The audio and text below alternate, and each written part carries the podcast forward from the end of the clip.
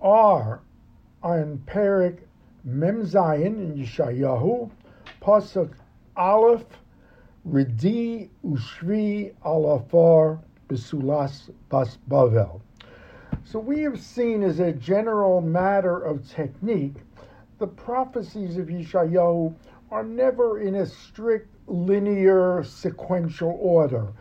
By that one means that he can prophesy in one chapter on Achris Hayamim, the arrival of the Mashiach, and in the next chapter go back to say Sancheriv, or he can do Koresh and then go back to the ten tribes being exiled.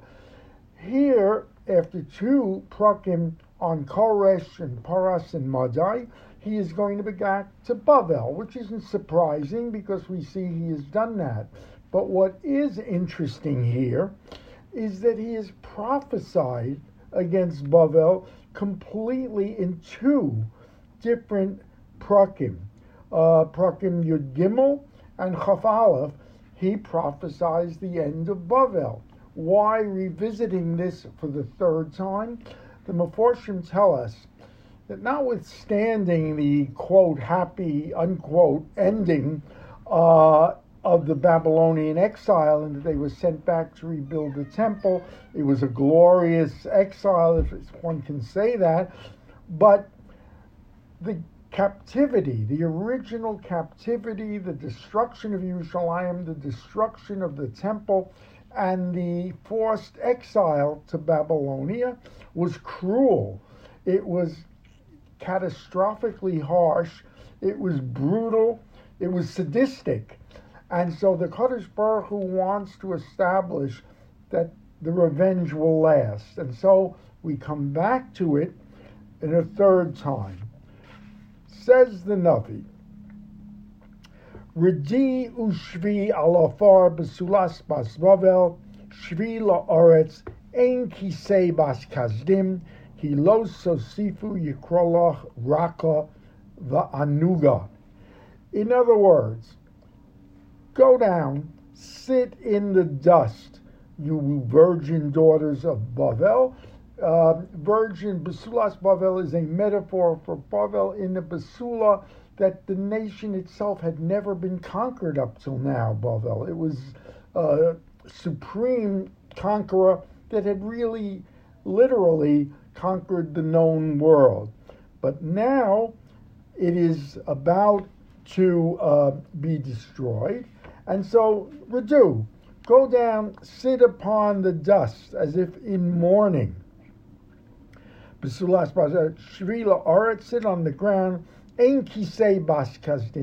There's no longer a throne, daughter of the Chaldeans, which is a metaphor for Bavel. Kilos sosifu yikrolach rakov anuga. No longer, and the metaphor is of a tender, pampered, overindulged woman who never had a minute of self doubt or a minute of um, real life problems, it's over for you. Um, in fact, you are not only going to cease to be pampered, you are going to be reduced, as we're going to see, to slave captives. Continues the Navi Perik, sorry, uh, Pasuk Bays.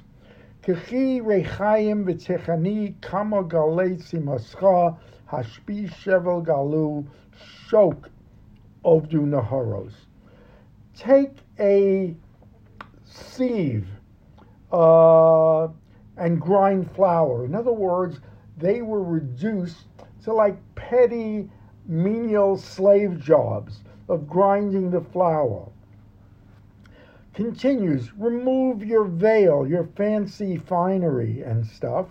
Um, and therefore, Gali Shok Ivrina Horos, reveal your leg. And by that it is mean that um, you are going to be forced to go to grind wheat for your captors, but more likely you're going to be exiled and you're going to have to cross the rivers of Bavel to leave the land, and of course that entails like pulling up the skirt as you cross the river, so that she is driven across the river, etc. Says Pasuk Gimel, and of course, um, your shame and embarrassment will be revealed at this point because you will have to go like um, unclothed to certain areas immodestly. Nakom ekach below efka adam. Says the Kadosh Baruch Hu, I am going to take revenge, and my revenge, in my revenge, I am not going to resort to another person, to a human being. I solely will administer uh, the revenge. I don't need to contract it out, as it were.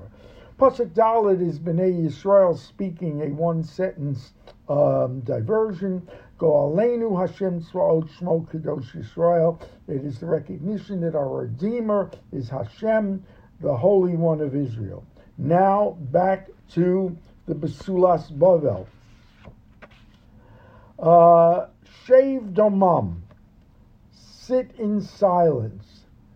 Um, come uboy b'chosha, come into the darkness, bas kasdim, daughter of the Chaldeans. Kilo sosifu yikrolach viras mamlochos. No longer are you going to be considered the mistress, as it were, of kingdoms.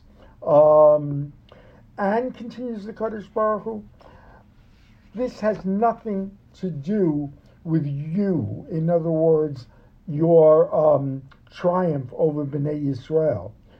Rather, says the Kadosh Baruch Hu, alami, I grew angry with my nation. Chilalti nachalasi, I degraded my uh, legacy of Bnei Yisrael, that name biyadcha. I gave them into your hands. It wasn't even your military might.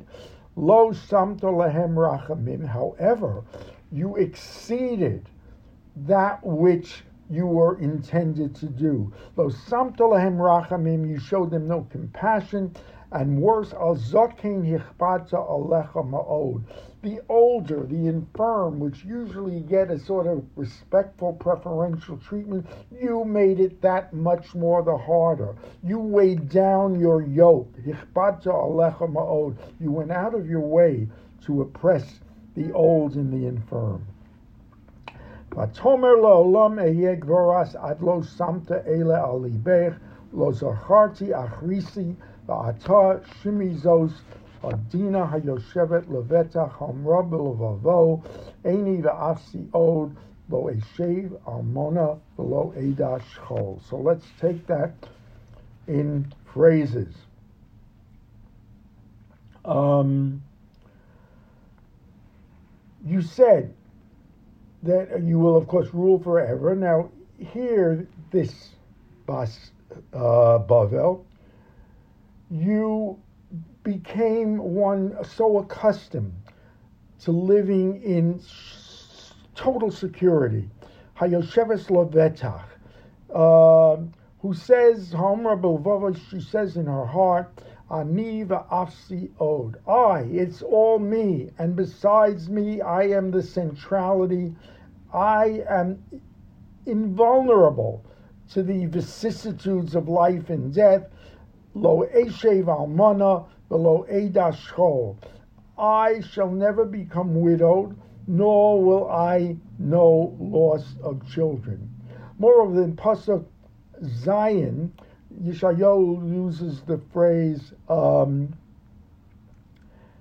achrisa, that you lived in such splendid ignorance and bliss that you didn't realize the end, and yet you had every cause to realize the end because, as we know, in Megillas Esther, Yirmiyahu prophesies exactly what is going to happen, when this happened, your ultimate destruction. So you should have known this from Yirmiyahu. We know that Achashverosh knew it. Megillah Esther, it records that he made a miscalculation based on his reading of Yirmiyahu. So you had to know that the end was coming.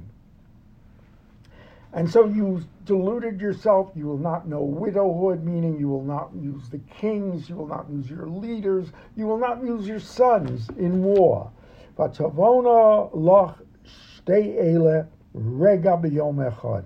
And yet, notwithstanding your delusional fantasies, both of these came to you in a fleeting moment on one day, Shkol Almon, loss of children and widowhood. Um, that is referring to Belshazzar. He, he sees the handwriting on the wall, the last king of Bavel, and that night, that very night, the sun doesn't rise yet on the next day, he is assassinated and a surprise attack by the Persians and Medians. So your delusion doesn't last through the night. Um, they came upon you in full measure with the multitude of your sorcery and your great strength, and here he's being sarcastic, your great faith in witchcraft.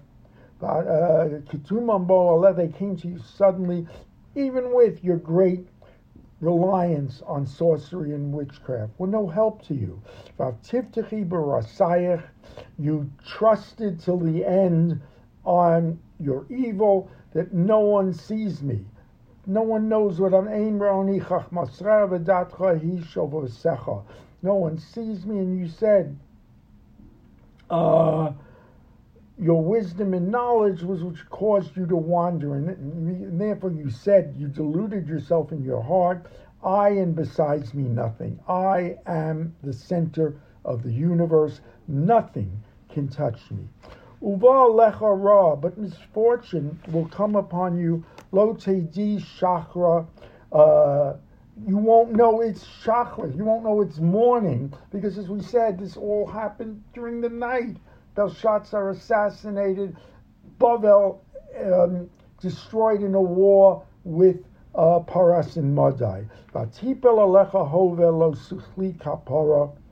Uh, and the destruction will fall upon you, and you can't come. If it's a pisom shoah, it will be a total destruction will come upon you, and suddenly you will not know it. You will not even realize it.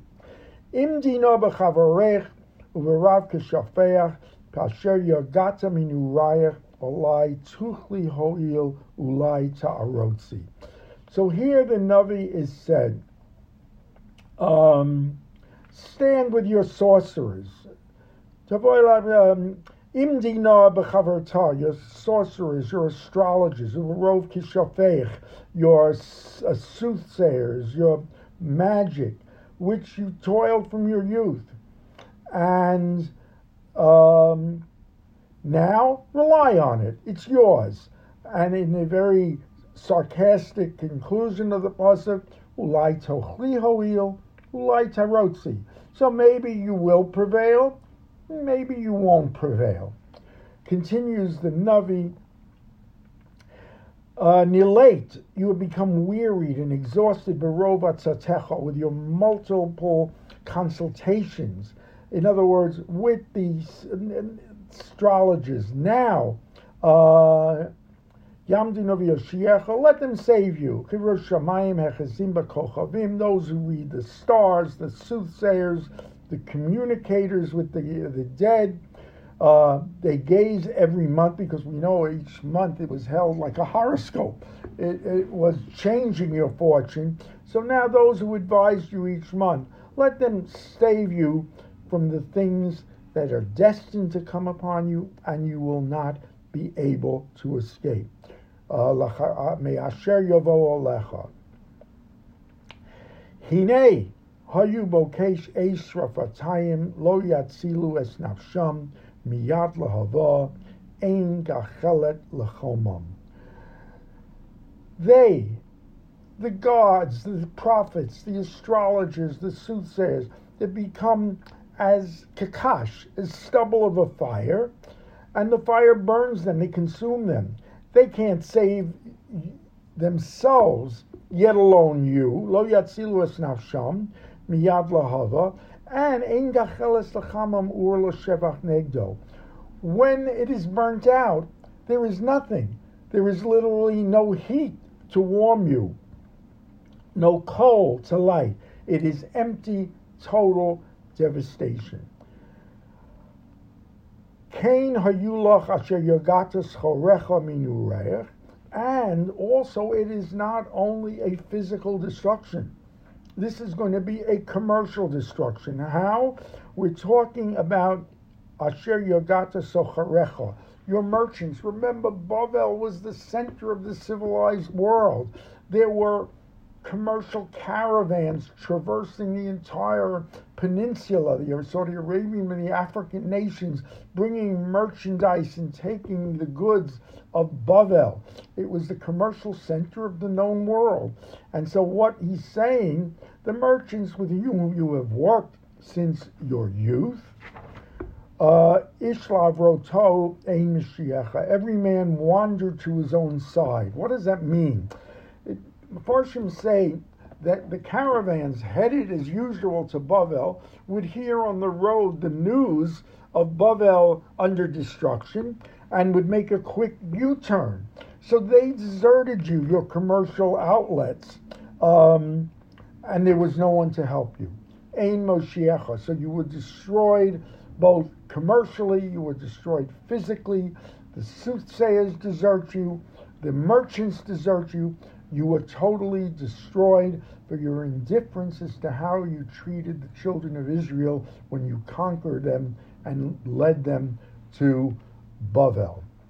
And in Yirtzeh Hashem, we are going to next discuss a very interesting 14 year hiatus we saw in the Beis Hamikdash building. The rebuilding, we see it stopped and it resumes again um, 14 years later.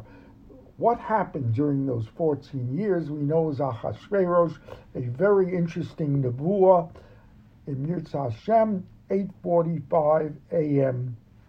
tomorrow.